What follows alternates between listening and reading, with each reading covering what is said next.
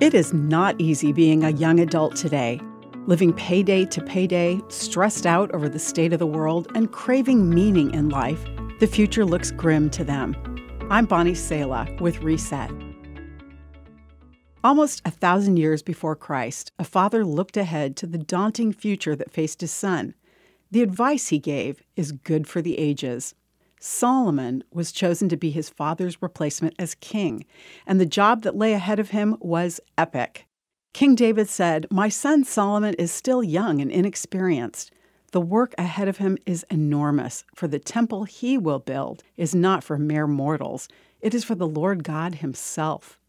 David prepared plans for the physical work that needed to be done, but the personal words he had for his son focused on what mattered most. Solomon, my son, David advised, learn to know the God of your ancestors intimately. Worship and serve him with your whole heart and a willing mind. For the Lord sees every heart and knows every plan and thought. If you seek him, you will find him. But if you forsake him, he will reject you forever. So take this seriously. David also encouraged Solomon Be strong and courageous. Don't be afraid or discouraged. For the Lord God, my God, is with you. He will not fail you or forsake you. People of any age can be encouraged by David's counsel.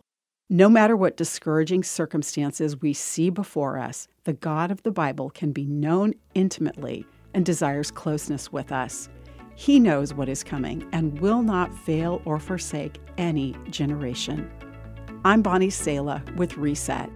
To hear this again, read or share this, or to find more resources like this, visit guidelines.org.